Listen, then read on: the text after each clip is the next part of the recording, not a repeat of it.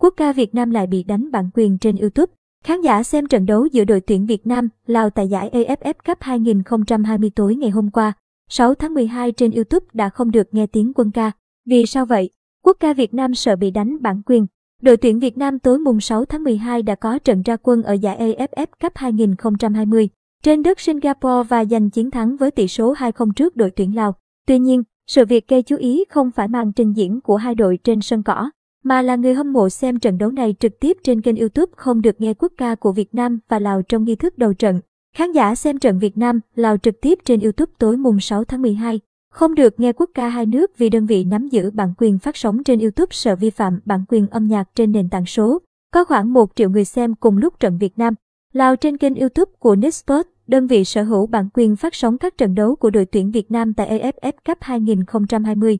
Nhưng ở màn cử hành quốc ca của hai đội, trên sóng trực tiếp YouTube, Nextport tắt tiếng quốc ca hai nước khiến khán giả ngỡ ngàng.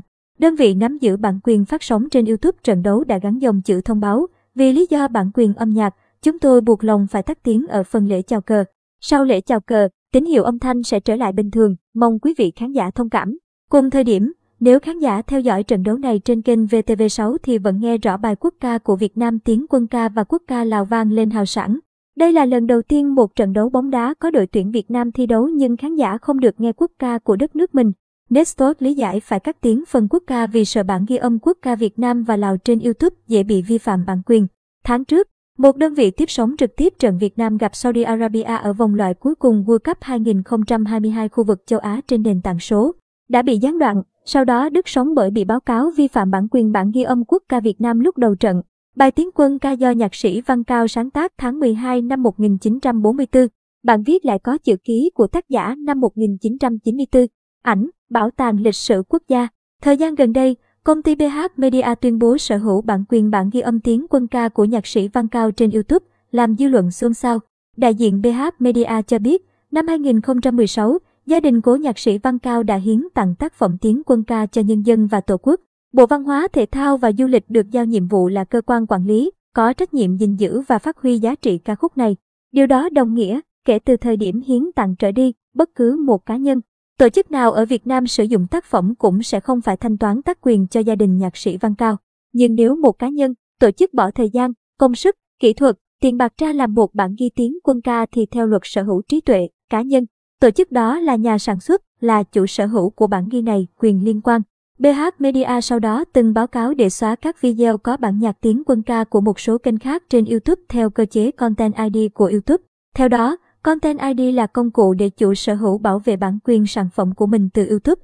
Hệ thống này cho phép chủ sở hữu bản quyền phát hiện ra những video trên nền tảng này có chứa nội dung thuộc quyền sở hữu của họ và sẽ cảnh báo vi phạm tới cá nhân. Tổ chức đã đăng, phát bản ghi âm, ghi hình do họ nắm bản quyền. Luật sư Nguyễn Đức Hùng, Phó Giám đốc Công ty luật trách nhiệm hữu hạn TGS, đoàn luật sư thành phố Hà Nội. Bản quyền nhạc số lâu nay vẫn là lĩnh vực có nhiều tranh chấp và vi phạm.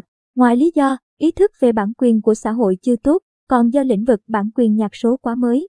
Ngay cả người làm nhạc cũng chưa nắm rõ quy định của các nền tảng số.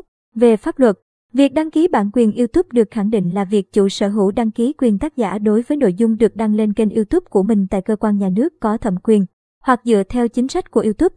Tại Việt Nam và trên thế giới có rất nhiều nghệ sĩ chưa hiểu chính xác về quyền tác giả, quyền liên quan và luật bản quyền trên YouTube. Vì vậy, khi sử dụng YouTube, người dùng cần hết sức lưu ý tìm hiểu về vấn đề bản quyền âm nhạc để tránh bị đánh bản quyền hay gặp những sự cố đáng tiếc. Ai sở hữu bản quốc ca Việt Nam, tiếng quân ca?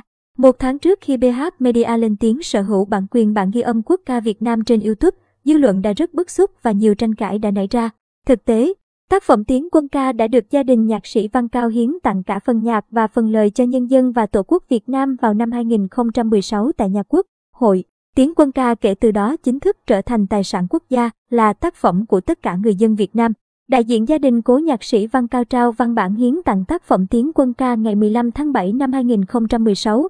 Ảnh, VGP, Nhật Bắc. Liên quan đến vấn đề này, bà Hà Anh con dâu cố họa sĩ Văn Cao đại diện gia đình đã nhấn mạnh với truyền thông trong nước, hoàn toàn không đồng ý với bất kỳ hành vi sở hữu độc quyền ca khúc này vì mục đích thương mại trên nền tảng số đối với bất kỳ cá nhân hoặc tập thể nào.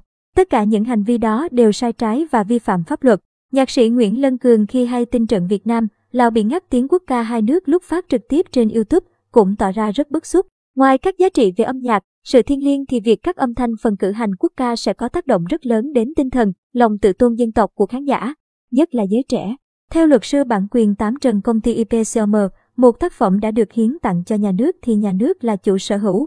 Đối với tiếng quân ca, tại thời điểm hiện tại bất kỳ tổ chức, cá nhân nào muốn tạo bản ghi âm, ghi hình mới cho tác phẩm này về nguyên tắc phải xin phép nhà nước Việt Nam, có thể không phải trả phí sử dụng do có những quy định riêng về tác phẩm này theo quy định cụ thể của Bộ Văn hóa Thể thao và Du lịch. Hôm nay, mọi người xem bóng đá trên YouTube rất bức xúc khi quốc ca của Việt Nam bị tắt tiếng vì dính nghệ bản quyền. Đây là một câu chuyện khá phức tạp vì vấn đề bản quyền ở Việt Nam đang còn rất rối. Báo chí đã vào cuộc và tôi mong rằng tất cả các bên nên thiện chí ngồi lại với nhau, không phải để thương thuyết, mà là để cùng gỡ rối, nhằm tạo ra một môi trường nhạc số lành mạnh, hợp pháp, đảm bảo quyền lợi và trách nhiệm cho người sáng tác, người biểu diễn, nhà sản xuất âm nhạc, nhà kinh doanh và đặc biệt là khán giả. Nhà báo Ngô Bá Lục nêu quan điểm. Bị nghi vấn đã đánh gậy bản quyền nên Nextpop phải ngắt tiếng trong lễ quốc ca trận đấu Việt Nam Lào tối mùng 6 tháng 12 trên YouTube. BH Media ngay trong đêm lập tức lên tiếng khẳng định không can thiệp vào chuyện này.